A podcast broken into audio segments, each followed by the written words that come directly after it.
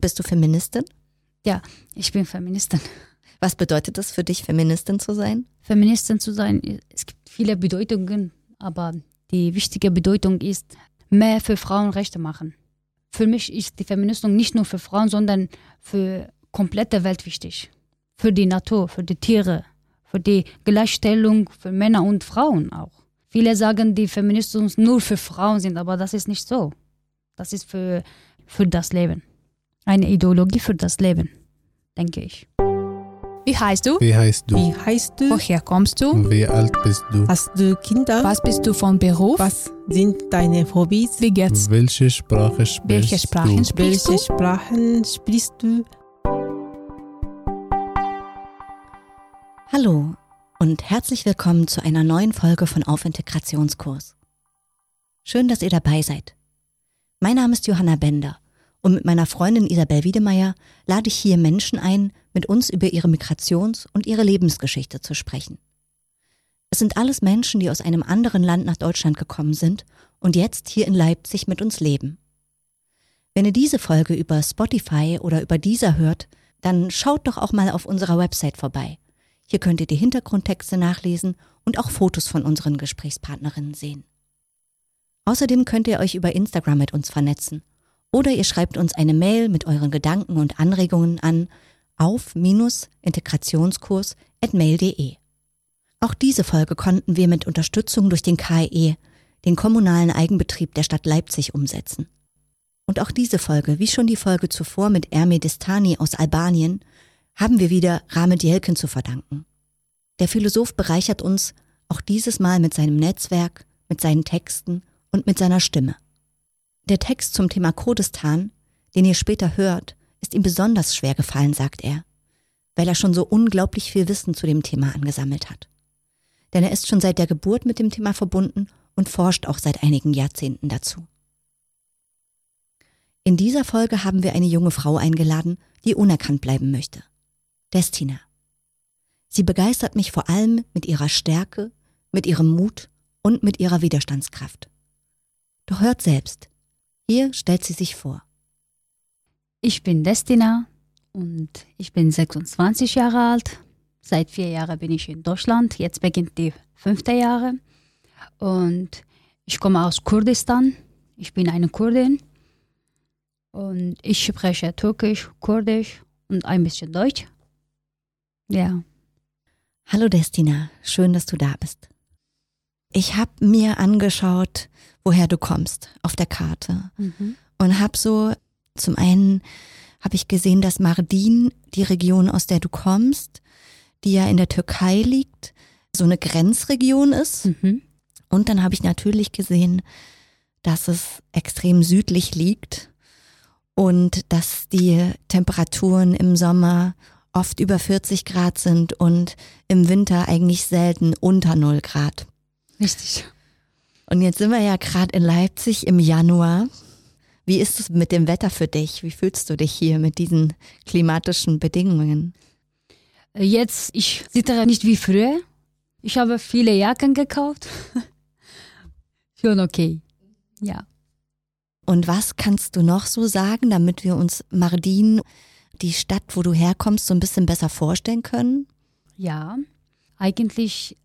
Wir nennen unsere Stadt die Wiege der Zivilisation in Mesopotamien, weil es gibt dort nicht nur Kurden, sondern Araben und gab schon früher Aramäer und jesidische Kurden, Syrien. Deswegen als Kultur ist dort vielfältig. Woran sieht man das? Es gibt in meiner Heimatstadt nicht nur Moscheen, sondern Kirchen auch. Wie gesagt, die gehören Aramäer und jesidische Kurden. Und wie groß ist die Stadt oder die Region, aus der du kommst? Es ist ziemlich groß und wird jeden Tag größer. Das ist eine lebende Stadt. Als Kind oder als Jugendliche, jetzt nicht unbedingt nur du, sondern so im Allgemeinen, wie verbringt man so die Zeit? Ja, da das Wetter sehr schön ist, sind die Leute meistens draußen. Die verbringen viel Zeit draußen oder in Familie oder im Freundkreis. Die meisten verbringen Zeit so.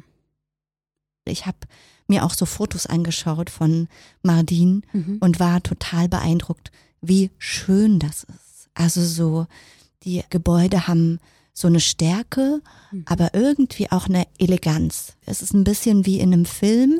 Eigentlich sind die Architektur die älteste und die historische Architekturen. Und es gibt viele Filme, die im Mardin aufgenommen wird. Ja. Und viele Künstler machen Musikvideo in diesem Stadt. Und diese Stadt ist historisch auch. Wenn man gut recherchiert, detailliert, dann sieht man, wie diese Stadt so reich ist als Kultur. Hast du das auch schon so wahrgenommen, als du jünger warst? Hast du diesen Reichtum dieser Stadt auch gesehen und gespürt, als du kleiner warst? Ja, als ich diese historischen Gebäude gesehen habe, habe ich immer mehr gedacht, ach, welche Leute waren dort? Vor uns, wer hat hier gelebt eigentlich? War auch ein anderes Kind hier, von Vergangenheit, von den alten Völkern. Hast du denn als Kind viel geträumt, also viel Zeit mit Träumen und solchen Visionen verbracht? Ja, als ich Kind war, haben wir immer mit Lehm gespielt und mit diesem Lehmtopf gemacht oder ein Mensch und kleine Häuser. Das war mein Lieblingsspiel. Und wie bist du sonst so aufgewachsen? Also wie ist deine Familie? Ich komme aus einer großen Familie. Die meisten Kurdenfamilien sind wie Clanen. Und meine Familie war auch ziemlich groß. Und bedauerlicherweise gab es und gibt es in unserem Familiensystem Hierarchie und Patriarchat. In solchen Familien bin ich aufgewachsen. Es gibt viele Nachteile. Aber große Familie zu sein, bringt auch die Vorteile mit. Es gab immer viel zu tun. Es gab immer viele Spielfreunde. Ich erinnere mich nicht, dass ich einmal allein war. Ich hatte immer Cousinen, Geschwister und wir sind 17 Geschwister. Wer hat gekocht? Also meine Mutter. Und wenn meine Schwestern ein bisschen groß sind, haben meine Schwester auch meine Mutter geholfen. Wow, das ist wirklich für mich unvorstellbar. Ja. 17 Kinder. Und es gab früher nicht so viele Technologie und Waschen, Kochen war alles selbst mit der Hand. Mhm. Ja. Was für eine Frau ist deine Mutter?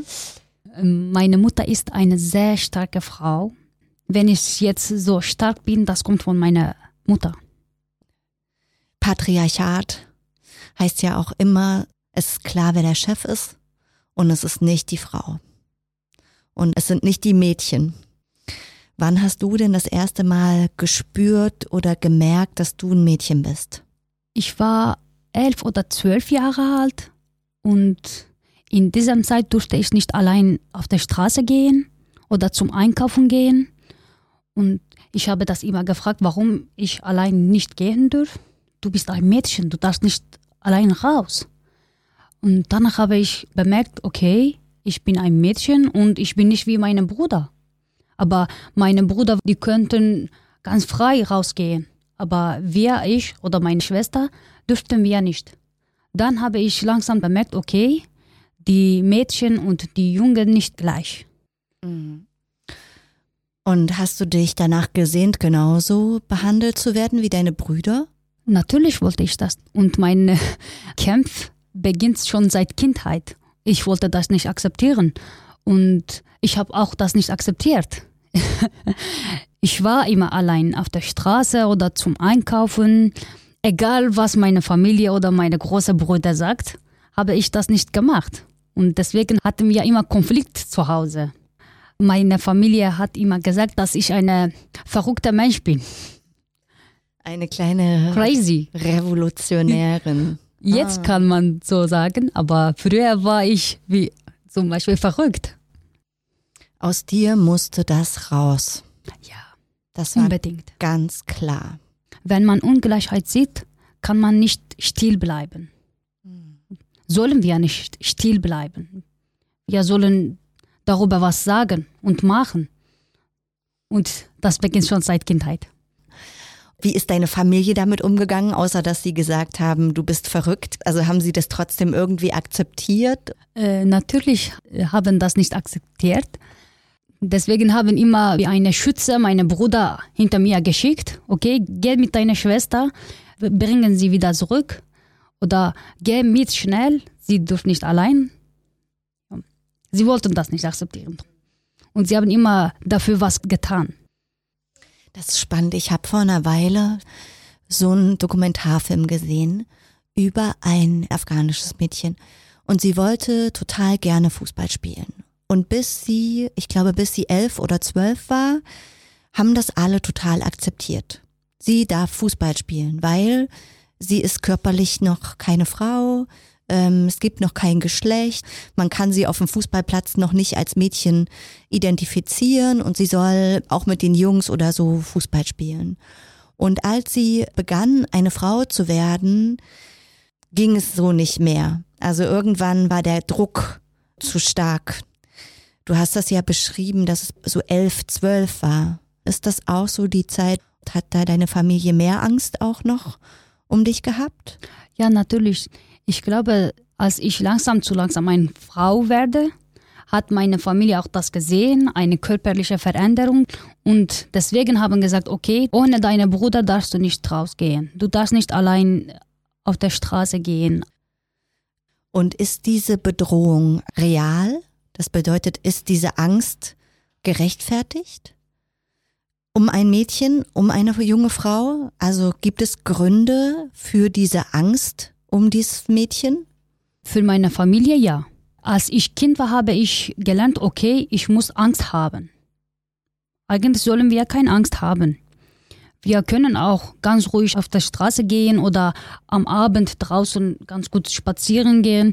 Aber was meine Familie hat gezeigt oder die wollten uns so erziehen, dass wir Angst am Abend haben. Wenn das dunkel wird, dann muss niemand draußen sein. Es gibt böse Leute draußen. Was konnte ich nicht verstehen?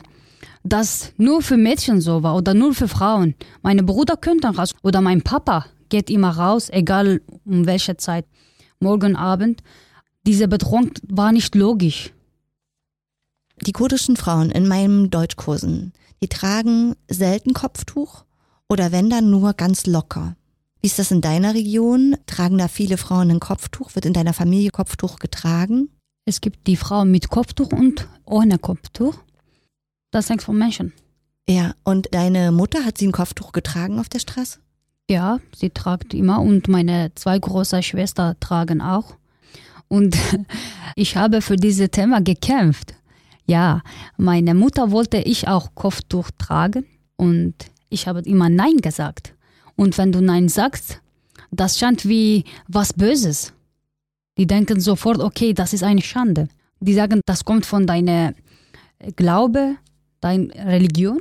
Du musst das tragen. Und ich habe das nicht akzeptiert und einen zweiten Kampf beginnen. Du sagst ja, du bist Atheistin. Ja, ich bin Atheistin. Als ich das gesagt habe, hat meine Familie schockiert und haben das nicht akzeptiert und konnten das nicht verstehen auch. Wie kann ein Mensch ohne Glauben leben? Die verstehen das nicht. Als Gedanken auch können das nicht verstehen. Die können das nicht wahrnehmen. Und das ist nicht einfach, nicht leicht zu erklären auch, damit diese Leute das verstehen können. Und das hängt mit Kopftuch, nicht beten auch zu tun. Zum Beispiel, es gibt bei muslimischen Menschen Ramadan, die fasten und essen nicht fast 18 Stunden oder 16 Stunden. Und ich wollte das nicht tun. Ich fand das nicht logisch. Wenn ich was essen wollte, musste ich das verstecken, damit mein Bruder oder meine Mutter oder meine Schwester das nicht sehen kann. Weil ich konnte meine Familie nicht überzeugen, dass ich eine Atheistin bin. Deswegen in dieser Zeit musste ich alles in meinem Zimmer essen. Eigentlich nicht mein Zimmer, sondern Mädchenzimmer. So viele Kinder haben kein eigenes Zimmer. Ja, und was ich gegessen habe, habe ich versteckt. Ich habe das heimisch gemacht. Und wann hast du bemerkt, dass deine Weltanschauung anders ist als das, was dir vorgelebt wird? Hast du das auch schon so früh bemerkt? Ja, als Teenager war, hat meine Gedanken viel geändert. Weil in dieser Zeit bekommen die Frauen, die Mädchen viele Bedrohungen und Druck. Und wenn du viele Bedrohungen und Druck kommt, dann denkst du, warum? Woher kommt diese Bedrohung? Warum machen sie das? Und dann liest du darüber was und oder denkst du darüber was und du merkst, was nicht logisch gibt und du änderst erstmal dich und danach wirst du deine Umwelt ändern. Aber als ich Teenager war, habe ich bemerkt, dass es Ungleichheit gibt und ich habe begonnen, mehr zu lesen. Das sind ja auch zwei Sachen, in denen du innerhalb deines kleinen Kosmos, Universums schon gekämpft hast. Also für deine Rechte als Mädchen und als Frau und für Gleichbehandlung und auf der anderen Seite auch für Glaubensfreiheit, gegen Dogmatismus und gegen diesen religiösen Druck innerhalb deines kleinen Systems. Jetzt bist du ja auch Kurdin. Das heißt, dass du ja nicht nur innerhalb eines kleinen Systems kämpfen musst, sondern dich ja auch politisch, kulturell innerhalb eines größeren Systems verortest. Das Wenige, was ich weiß, ist, dass man als Kurdin gar nicht unpolitisch sein kann, weil man die ganze Zeit auch mit der politischen Situation zu tun hat. Was würdest du sagen, was bedeutet es, Kurdin zu sein? Kurdin zu sein ist nicht einfach. Wenn du eine Frau bist und Kurdin bist, in der Türkei zu leben, ist nicht einfach. Wie ich erzählt habe, wir wohnten schon in patriarchalischer Familie und danach bekommt Druck vom System auch. Für einen Mann oder für eine Frau in der Türkei zu leben, ist nicht einfach. Zum Beispiel unsere Muttersprache ist Verbot. Als ich erste Klasse war, konnte ich nicht ein Wort Türkisch sprechen. Ich wusste nicht, dass es solche Sprache gibt. Wir wussten das nicht, weil wir immer zu Hause Kurdisch gesprochen haben. Wie viele kurdische Kinder waren in deiner Klasse und wie viele nicht kurdische Kinder waren in deiner Klasse? Wir waren alle Kurden. Ihr waren alle Kurden und trotzdem durftet ihr nicht Kurdisch sprechen? Ja. Wenn wir Kurdisch gesprochen haben, haben wir sofort Schläge bekommen. Wow. Wir dürften nicht. Und wir haben zwangsweise Türkisch gelernt. Das war nicht unsere Entscheidung. Ich bin nicht gegen Sprache. Bei uns gibt es ein Sprichwort, jede Sprache ist ein Mensch. Und ich will jetzt auch viele Sprachen lernen. Aber damals konnten wir das nicht verstehen, warum wir zwangsweise Türkisch lernen mussten. Warum wir unter uns auf unserer Muttersprache nicht sprechen können. Das haben wir nicht verstanden. Und wir waren alle kurdisch. Wir konnten alle nicht Türkisch reden. Und dann muss die ganze Klasse Türkisch lernen und darf auch nur Türkisch miteinander sprechen. Ja. Absurd ist das. Ja. Und das ist die Realität. Das ist die Realität. Ein Kurdin zu sein oder ein Kurde zu sein, ist ignorierter Mensch zu sein. In diesem System. Das ist Realität so. Kurden in der Türkei. Offizielle Angaben zum Bevölkerungsanteil der Kurden in der Türkei gibt es nicht. Ihre Kultur und Sprache, ja selbst ihre Existenz, war lange Zeit in der Türkei verboten. Ich erinnere mich an meine Schulzeit in der Türkei Anfang der 90er Jahre. Da sagten die Lehrer, wenn einige von uns Kurdisch in der Klasse sprachen, sprecht diese Sprache nicht, ohne sie beim Namen zu nennen. Denn Begriffe wie Kurdisch, Kurdin oder Kurdistan waren strikt verboten und durften in der Öffentlichkeit nicht ausgesprochen werden. Die kurdische Geschichte in der Türkei ist eine wechselhafte. In den Anfangsjahren der Republik gibt es mehrere teils religiös, teils nationalistisch geladene kurdische Aufstände gegen die Politik von Atatürk und seinen Mitstreitern. Diese reagieren darauf mit Disziplinierungsmaßnahmen oder nach dem offiziellen Sprachgebrauch Zivilisierungsmaßnahmen. Was dazu führt, dass ganze Gebiete entvölkert, Eliten vertrieben oder hingerichtet werden. Spätestens 1938 mit dem Massaker an kurdischen Aleviten in der Region Dersim wird der kurdische Widerstand für lange Zeit gebrochen. In den 1970er Jahren formiert sich diese neu und erreicht in der Gestalt der Sozialistischen Arbeiterpartei Kurdistans, kurz PKK, seinen Höhepunkt. Der Konflikt zwischen der PKK und dem türkischen Staat dauert bis heute an und hat mehrere 10.000 Menschen das Leben gekostet. Von seinen wirtschaftlichen und psychologischen Schäden mal abgesehen. Jahrzehntelang hielt die Türkei nur eine militärische Lösung für möglich, wie Teile der türkischen Politik heute noch. Einen Wendepunkt auf der kurdischen Seite, eine Art Paradigmawechsel hin zu einer politischen Lösung in diesem Konflikt, hat es in 2010er Jahren gegeben. Maßgeblich war dabei die Gründung der linken HDP. Die HDP ist eine legale politische Partei, die linke wie auch pro-kurdische Kräfte unter einem Dach vereint. Mit der HDP gelang es den Kurdinnen, aber auch den Linken, das erste Mal die 10%-Hürde in der Türkei zu durchbrechen.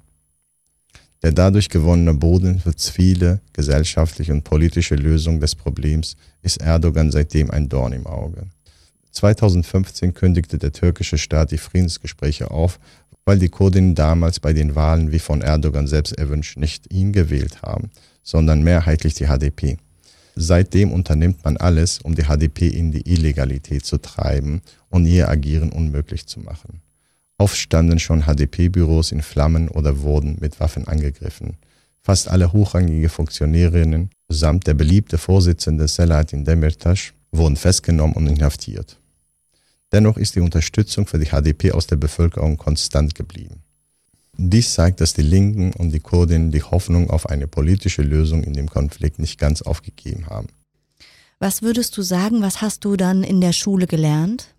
Eigentlich habe ich erstmal Türkisch gelernt. Und danach, was ich gelernt habe, was die Region wollte, was die Region möchte, habe ich das gelernt. Zum Beispiel nicht die richtige Geschichte, sondern die falsche Geschichte. Nicht die Wahrheit, sondern was Lüge ist, haben wir dort das gelernt. Propaganda. Wir waren Kurden und was uns erzählt hat, dass die Kurden die bösen Menschen sind in diesem Land. Die Krieg machen, die Krieg wollen, die alles zerstören oder die Land zerstören wollen. Aber dort war schon unser Land. Weil du deine Sprache nicht sprechen kannst, du kannst deine Kultur nicht richtig leben. Wenn man ein Volk assimilieren möchte, dann erstmal sollst du seine Kultur unterbrechen oder wegnehmen. Dann vergisst diese Gesellschaft alles. Die wollen das machen. Und das passiert über Kleidung, über Sprache, über Musik. Über Musik. Ja. Ein paar Jahre vorher konnten die Kurden auf Kurdisch nicht Musik machen, nicht singen, das war Verbot. Und die Leute haben heimlich Kassetten gemacht, Musikkassetten. Und die Leute sollten diese Kassetten von türkischen Soldaten verstecken. Wenn eine Haussuche kommt von Soldaten, mussten diese Kassetten versteckt werden. War das üblich, dass Hausbesuche von den Soldaten gemacht wurden? Ist das wie oft passiert sowas? In 80er Jahren, ja, 70er, 80er Jahren war das sehr üblich. Und jetzt? Eigentlich jetzt auch so, aber wegen nicht freier Presse sieht man das nicht. Die Medien, die nicht unter Kontrolle sind oder freie Presse, sieht man, was die Soldaten tun oder was die türkische Region macht. Zum Beispiel gestern hat ein Junge gestorben, wegen einer türkischen Panzer. Ja. Er wollte zur Schule gehen, ein junger Mann, und dieser Panzer hat ihn überfahren und jetzt ist dieser Junge gestorben. Und die meisten türkische Presse sagen das nicht, nur die andere. Ja. Antikurdische Ressentiments. Wie das unter Nachbarinnen so ist, man ist nie ganz ohne Ressentiments gegen die andere. Auch zwischen Türkinnen und Kurdinnen existieren eine Menge davon. Doch wurden diese in den letzten Jahrzehnten teilweise von offizieller Seite überspitzt und an Ängste gekoppelt, um den Druck auf die Kurdinnen zu erhöhen. Das Schüren der antikurdischen Ressentiments gehört seit den 1980er Jahren zum psychologischen Kriegsrepertoire des türkischen Staates gegen die kurdische Bewegung. Es heißt, die Kurdinnen würden mit äußeren Mächten, die das Land spalten wollen, gemeinsame Sache machen, oder wie kürzlich von der Zeitschrift Türksolo propagiert, sei die Geburtenrate unter ihnen besonders hoch und sie würden in Kürze die Bevölkerungsmehrheit im Land stellen. Die Angst vor der Kurdisierung des Landes ging dann um. Jedenfalls sind es meist dosierte und kontrollierte Ressentiments, die einem sowohl in Narrativen als auch in Angriffen auf kurdische Viertel und Häusern in Istanbul, Ankara und anderswo begegnen. Gibt es denn so eine starke aktivistische Bewegung der Kurdinnen in der Türkei? Es gibt ja viele Aktivisten und es gibt HDP. Das ist eine legale kurdische Partei, eigentlich nicht nur kurdische, sondern für alle Völker in der Türkei. Aramäer, für Kurden, die kämpfen für Türken auch. Und die kämpfen für alle Religionen und ohne Religionen. Und trotzdem werden die Kurden in den kurdischen Gebieten total unterdrückt. Ja, natürlich. Ja. Zum Beispiel HDP ist eine legale Partei im Parlament. Es gibt Selahattin Demirtas. Er ist eine gewählte Person, für die Kurden was tun soll. Er ist jetzt im Gefängnis, weil er im HDP war. HDP ist eine legale Partei, aber er ist im Gefängnis. Wie schätzt du die Situation ein? Wird es für die Kurden in Zukunft besser in der Türkei oder schlechter? Irgendwann werden wir das schaffen. Irgendwann kommt die Freiheit, aber das kommt nicht von sich selbst, sondern wir sollen was dafür tun. Eigentlich, es wird schöner und besser, aber nicht jetzt. Das braucht auch Zeit. Also es gibt ja Kurden in vielen verschiedenen Ländern. In der Türkei, im Irak, in Syrien, im Iran. Mhm. Und es gibt sunnitische Kurden, alevitische Kurden, jesidische Kurden, Christen, konfessionslose, sogar jüdische Kurden, habe ich gelesen. Was eint alle kurdischen Menschen? Also identifizierst du dich zum Beispiel mit allen kurdischen Menschen, die in allen diesen Ländern leben und allen Religionen angehören? Ja, was ich gut finde bei uns, wir haben kollektive Leben. Okay, einerseits gibt es Nachteile, aber andererseits die Vorteile. Die Vorteile ist die kommunale Verbindung. Wir haben so starke Familienverbindung, starke Völkerverbindung. Zum Beispiel, wenn ich mit einem Mensch aus Syrien, aus Irak, aus Iran spreche, dann sage ich nicht, das kommt aus einem anderen Länder, sondern ich sage, dass eine Kurde sind und ich kann gut mit umgehen, als Freundschaft. Geschichte und Entwicklung der politischen Situation. Mit schätzungsweise 30 bis 40 Millionen Menschen gehören die Kurden zu den 4 großen islamischen Völkern des Nahen Ostens.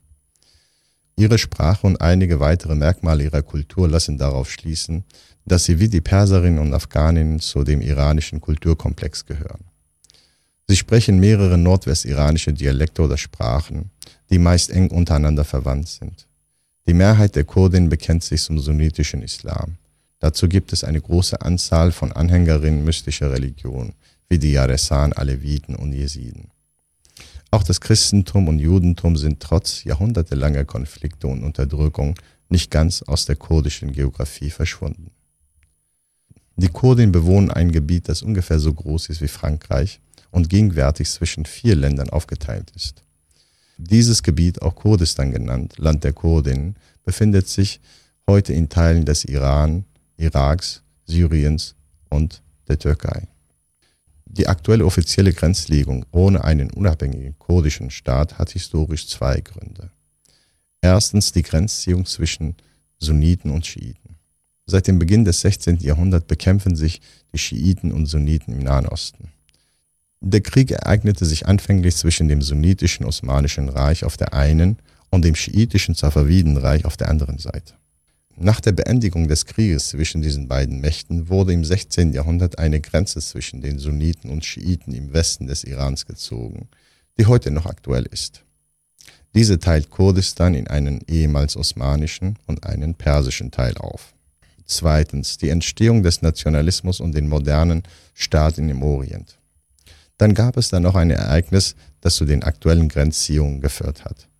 Zu Beginn des 20. Jahrhunderts, nach dem Untergang der Osmanen, machte sich auch im Orient der europäische Nationalismus bereit. Die politische und wirtschaftliche Situation in Kurdistan ließ die Umsetzung der Idee einer kurdischen Nation zunächst illusorisch erscheinen, so dass viele kurdische Eliten die ohnehin in den Machtzentren der alten Ordnung integriert waren, sich eher dafür entschieden, innerhalb der Grenzen der Türkei zu bleiben. Das Versprechen einer kurdischen Autonomie seitens Mustafa Kemal Atatürks wurde nie eingelöst. Gepaart mit einer äußerst hartnäckigen Assimilationspolitik und Unterdrückung rief dies einen erbitterten Widerstand und Kampf um Autonomiebestrebungen in Kurdistan hervor. In Irak und Syrien wurden die Kurdinnen von den Kolonialmächten England und Frankreich auf Druck der Türkei hin in die neu geschaffenen Staaten quasi hineingezwungen oder wie im Irak sogar hineinbombardiert. Und gibt es auch so Feste, die losgelöst sind von der Religion? Also gibt es kurdische Feiertage, die alle Kurden, egal welcher Religion sie angehören, feiern? Ja, eine große Feste ist ein Newroz. Die feiern alle Kurden diese Fest. Aus 4 Teile Leute feiern diese Festtage, Newroz. Wir haben das in Deutschland auch gefeiert. Ja, und diese Feste bedeutet für Kurden wie einen Widerstand. Das kommt von einer Legende. Legende Kawa oder Kawa-Legende. Und das ist ein Symbol für Widerstand. Ja, das ist unsere besondere Feste. Newroz und die Newroz-Legende. Newroz bedeutet wörtlich übersetzt neuer Tag und wird jedes Jahr am 21. März gefeiert.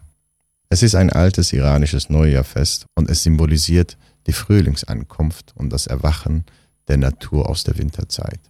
Heute wird Newroz in vielen Ländern Asiens und Europas, von Kasachstan bis in den Balkan, feierlich begangen.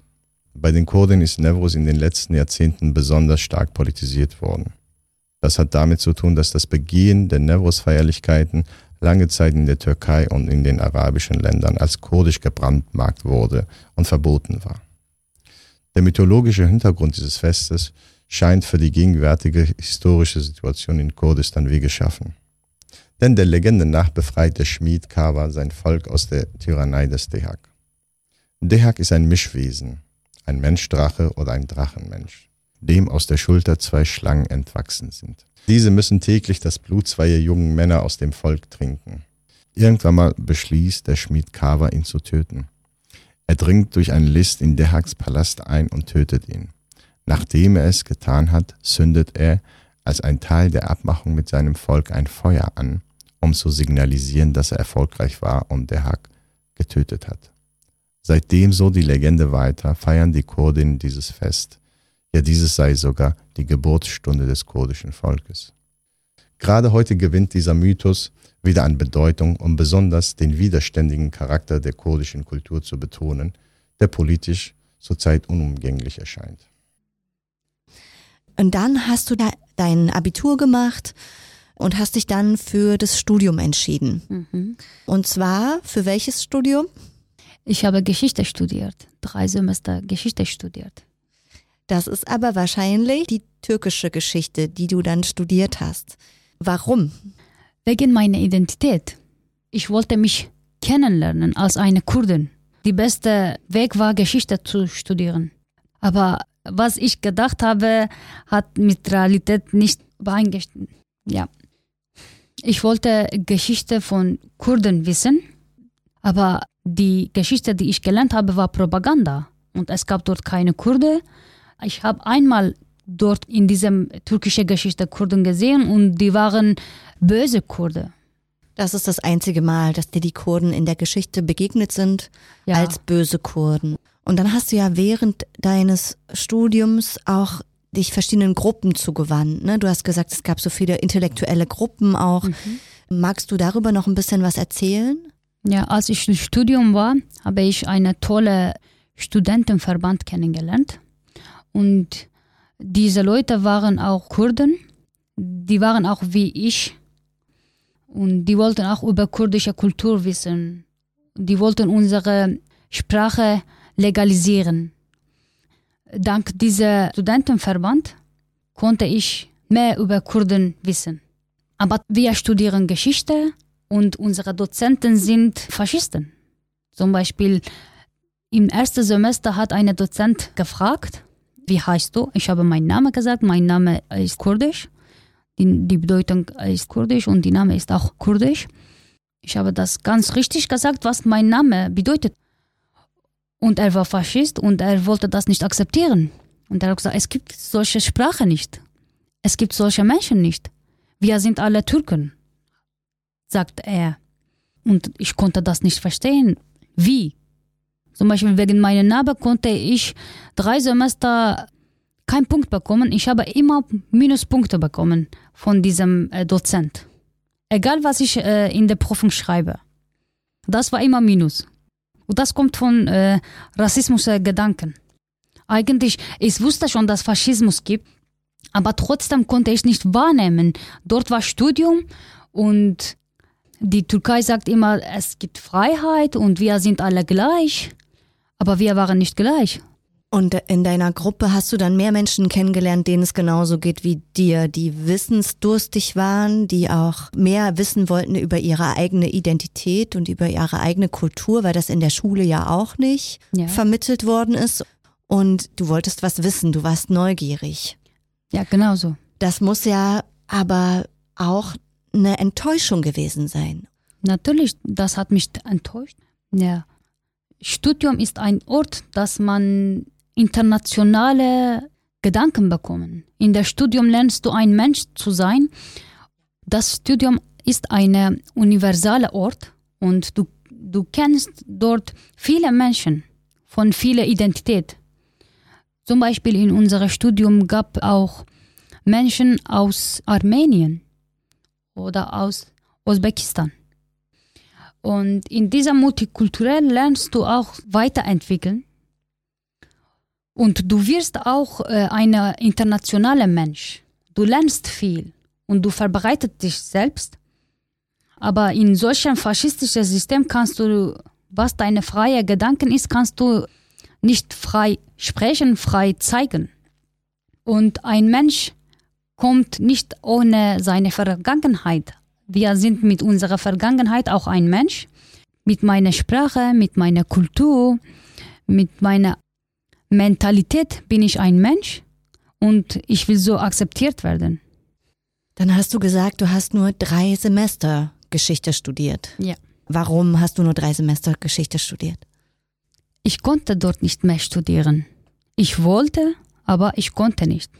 Wegen solcher faschistischer Begegnungen. Ich war eine Demonstrantin in Studiumzeit. Und wenn du auf der Straße gehst und demonstrierst, dann bist du ein illegaler Mensch. Deswegen hat mein Studium mich ausgeschlossen. Ich konnte nicht mehr mein Studium beenden, absolvieren. Deswegen habe ich nur 3 Semester studiert. Also du hattest im Prinzip keine Perspektive mehr in der Türkei, weil du nicht mehr in der Türkei studieren durftest. Ja, und ich wollte nicht mit meiner Familie auch leben. Dank Studium konnte ich aus meinem Familienhaus ausziehen und eine andere Stadt leben, weil ich Freiheit wollte. Ich wollte gegen Frauengewalt kämpfen. Ich wollte für Kurden was machen, aber das konnte ich in meiner Familie nicht tun. Weil meine Familie auch gehört in diesem System. Eine Frau auf der Straße, was demonstriert, war für meine Familie eine Schande. Und das ist Doppelbelastung. Ja. Ich musste immer mit meiner Familie und mit dem System und mit dieser Mentalität kämpfen. Und das war sehr hart. Deswegen habe ich mir gedacht, okay, ich muss einen anderen Weg finden. Ich kann hier nicht mehr leben. Und so beginnt meine Reise nach Deutschland. Und war das eine schnelle Entscheidung? Ja, das war sehr schnell. Darüber hatte ich keine Zweifel, kann ich oder kann ich nicht, weil ich wusste, es gab keine Freiheit mehr. Kurdische Migration. Im Zuge der Auseinandersetzungen, wie auch wegen der wirtschaftlichen Rückständigkeit und Not, mussten viele Kurdinnen seit den 60er Jahren ihre Heimat Richtung Europa verlassen. Heute leben schätzungsweise allein in Deutschland 500.000 bis 1 Million Kurdinnen. In prozentual ähnlichen Dimensionen auch in anderen europäischen Ländern. Die Rolle der kurdischen Diaspora ist für den jahrzehntelangen Kampf der Menschen in Kurdistan um Selbstbestimmung von zentraler Bedeutung. Der öffentliche Gebrauch der kurdischen Sprache war noch vor kurzem in der Türkei verboten. Es gab praktisch keine Medien und Publikationen in kurdischer Sprache. Deshalb waren kurdische TV-Sender aus Europa, die über Satellitenschüssel empfangen wurden, die einzigen in der Türkei, mit denen man die politischen Botschaften an die Menschen bringen konnte. Auch kamen und kommen heute noch publizistische, künstlerische Impulse zur kulturellen Erneuerung in Kurdistan, hauptsächlich aus Europa und aus der westlichen Diaspora. Viele kurdische Künstlerinnen mussten ihre Heimat in Richtung Europa verlassen, da es ihnen nicht möglich war, ihre Werke zu publizieren.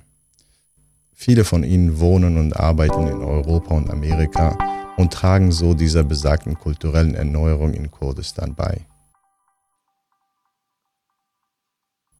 Und dann bist du nach Deutschland gekommen und an welchen Ort bist du zuerst gekommen? Ich war erstmal in Kiel. In Kiel? Ja. Wie lange? Ich glaube, 1 Woche oder 8 Tage, ja. Und danach? Danach hat das System mich hier geschickt. Ja, direkt nach Leipzig. Und kannst du dich noch an so ein erstes Erlebnis, vielleicht was Lustiges oder was Skurriles erinnern, als du neu hier in Deutschland gewesen bist? Ja, zum Beispiel am Anfang konnte ich nicht so gut Deutsch. Und ich war in einem Meeting, einem solidarischen Meeting. Und dort haben die Freunde gesprochen. Und dann die Freunde haben ein Wort gesagt und ich wusste nicht, dass eine Redewendung ist. Eine Freundin hat gesagt, ich habe für dieses Thema Bauchschmerzen oder sowas. Und ein anderer Freund hat was darüber erzählt und andere noch was. Und ich habe gesagt, wir sind im Meeting, warum diese Leute sprechen über Bauchschmerzen? Und dann habe ich gesagt, darf ich eine Frage stellen? Ich sage, ja. Ich habe gesagt, wer hat Bauchschmerzen? Das war lustig, die haben sofort alle gelacht. Und die haben erzählt, nee, das ist nicht die richtige Bauchschmerzen, sondern das ist eine Redewendung. Ja. Das ist aber eigentlich total schön, weil es genau das rausholt, was solche Begegnungen, so interkulturelle Begegnungen einfach auch können. Ja, man kann über sich selbst lachen und man darf Fragen stellen, weil niemand weiß alles. Ja, es gibt noch eine andere lustige ja, gerne. Ja, Geschichte. Ich glaube, das war A2 Deutschkurs. Und wir lernen neu Deutsch und die Grammatik war ziemlich schwer und ich konnte die Präpositionen nicht so gut verwenden. Und ich wollte auf die Toilette gehen. Und als ich das erstmal gesagt habe, das war so komisch, weil ich gesagt habe, ich will in die Toilette. Und Lehrer hat gesagt, nee, du kannst das nicht sagen. Ich habe gesagt, nee, ich will unbedingt in die Toilette gehen. Aber ich sollte sagen, ich möchte auf die Toilette gehen. Ja, ja, Grammatik. Das heißt, du hast dann erstmal einen Deutschkurs gemacht, nachdem du hier angekommen bist. War es schwer oder leicht für dich, in Deutschland anzukommen? Und was hat dir geholfen, besser hier anzukommen in Leipzig? Die Leute, die ich kennengelernt habe, waren sehr hilfreich. Zum Beispiel erstmal, ich war im Heim und es gab dort Sozialarbeiter und Sozialarbeiterinnen und die haben mir sehr, sehr geholfen. Für die Sprache zu lernen auch haben mir geholfen. Sie haben das gesehen, dass ich diese Sprache lernen möchte. Und ich habe immer meine Heft mitgenommen und zu ihnen gegangen, okay, was bedeutet das und was bedeutet das? Und die haben mir geholfen mit meiner Hausaufgabe. Aber was nicht leicht war, anfangen zu sprechen. Ich hatte immer Angst, dass die Leute mit mir nicht sprechen möchten, weil ich Ausländer bin. Und ich habe gesagt, okay, ich störe lieber die Menschen nicht. Und das war schwer, Kommunikation zu beginnen. Aber nach einer Weile habe ich das hinter mir gelassen. Mittlerweile lebst du ja 4 Jahre schon in Deutschland. Vielleicht kann ich noch eine Sache sagen, weil ich bin sehr froh darüber, dass du mittlerweile eine Aufenthaltserlaubnis hast. Nach sehr langer Zeit, muss man sagen, aber es ist endlich positiv entschieden worden. Was würdest du sagen, wie hat dich deine Zeit in Deutschland verändert? Eigentlich, diese Zeit war sehr stressig, bis ich eine Aufenthaltserlaubnis bekomme, weil ich konnte nicht gut auf mein Leben konzentrieren, weil du keine richtige Papier auf der Hand gibst. Aber ja, seit 4 Jahren bin ich in Deutschland und endlich habe ich eine Aufenthaltsgenehmigung bekommen. Und schon früher auch hat mein Leben sich viel geändert, aber nach diesem Bescheid auch hat sich geändert. Wenn du jetzt mit deiner Mutter oder mit anderen Familienangehörigen und Freunden aus der Heimat sprichst, würden die jetzt sagen, du hast dich sehr verändert oder Destina, du bist die gleiche Person, du bist immer noch so, wie du warst? Nee, die sagen immer, dass ich mich viel geändert habe und ich bemerke das auch. Ich weiß, dass ich mich viel geändert habe. Zum Beispiel Pünktlichkeit. Wenn ich zu meiner Schwester sage, dass ich nach 20 Minuten anrufe, dann rufe ich sie an. Oder wenn sie mir sagen, wir rufen dich nach 50 Minuten an, ich sage, okay, ich warte auf euch. Wenn sie mich nicht anrufen, dann schreibe ich eine Nachricht, sage, warum habt ihr mich nicht angerufen? Ich warte auf euch. Aber früher war ich nicht so pünktlich. Und die sagen, hey, warum machst du das so? Warum bist du so pünktlich? Wo rennst du? Ja. Und was ich noch geändert habe, ich sage offen, was ich denke und was ich fühle. Früher habe ich auch das immer gesagt, aber nicht wie jetzt. Früher habe ich immer gedacht, okay, das kann ich für mich behalten. Wenn ich das sage, diese Leute kann ein bisschen nervös sein oder das kann ihm wehtun. Aber jetzt denke ich nicht so. Ich sage, okay, ich sage, wie ich fühle und ich sage, was ich denke. Und die sind nicht bereit für diese Antwort. Also du spürst auch Reaktionen. Ja. Ja. Und was machst du doch genauso wie früher? Ich lese wie früher. Ich habe früher auch immer gelesen über Politik, über Frauenrechte. Von Rosa Luxemburg, von Clara Zetkin bis Sakina Janssens habe ich immer gelesen und jetzt lese ich auch immer weiter. Das habe ich nicht geändert. Und hast du da hier Menschen gefunden, auch mit denen du dich darüber austauschen kannst? Ja, viel. Ja. Ich war in ein paar feministische Meetings, dort habe ich tolle Frauen kennengelernt und ja, ich kann über Feminismus oder Gleichheit, über Diskriminierung, über Gewalt gegen Frauen. Ich kann über diese Themen viel sprechen und diskutieren und die Gedanken tauschen. Und diese Gruppen, die du kennengelernt hast, sind die international? Na, natürlich, die sind internationale feministische Gruppe. Ist das wie ein Zuhause? Natürlich. Mit Frauen sind immer so, für mich. Ich fühle mich mit Frauen so solidarisch. Diese internationale Gruppe ist auch so.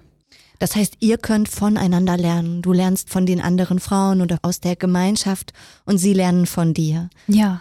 Was glaubst du, was bringst du so mit? Also was glaubst du, was sind deine Stärken? Eigentlich, ich erzähle meine Erfahrungen, was ich in meinem Heimatland erlebt habe und wie wir demonstriert haben, was wir gelesen haben, was war eine Frauenideologie und wie die Frauenideologie in meinem Heimatland sind. Ich erzähle darüber was und ich lerne von den anderen auch was. Wir erleben natürlich hier auch das Patriarchat. Aber ich habe trotzdem das Gefühl, dass sich der Diskurs nochmal auf einer anderen Ebene bewegt, als in solchen Gesellschaften, die so sehr, sehr stark unter Druck sind. Hast du denn hier in Deutschland einen anderen Feminismus kennengelernt, als du ihn in deiner Heimat erlebt hast? Eigentlich nicht viel. Ich habe schon von deutscher Schriftstellerin auch was gelesen, deswegen hat sich nicht viel geändert.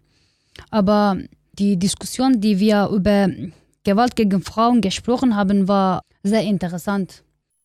Die kurdische Frauenbewegung. Die ersten Anzeichen einer kurdischen Frauenbewegung gehen tatsächlich auf die 1920er Jahre zurück, wo in Istanbul eine explizit an Frauen adressierte politische Zeitschrift herausgegeben wurde. Obwohl das Bewusstsein von der zweifachen Unterdrückung der kurdischen Frauen bei den meisten kurdischen Intellektuellen vorhanden ist, bleibt das Thema dennoch lange Zeit im Hintergrund. Die nationale Befreiung ist wichtiger.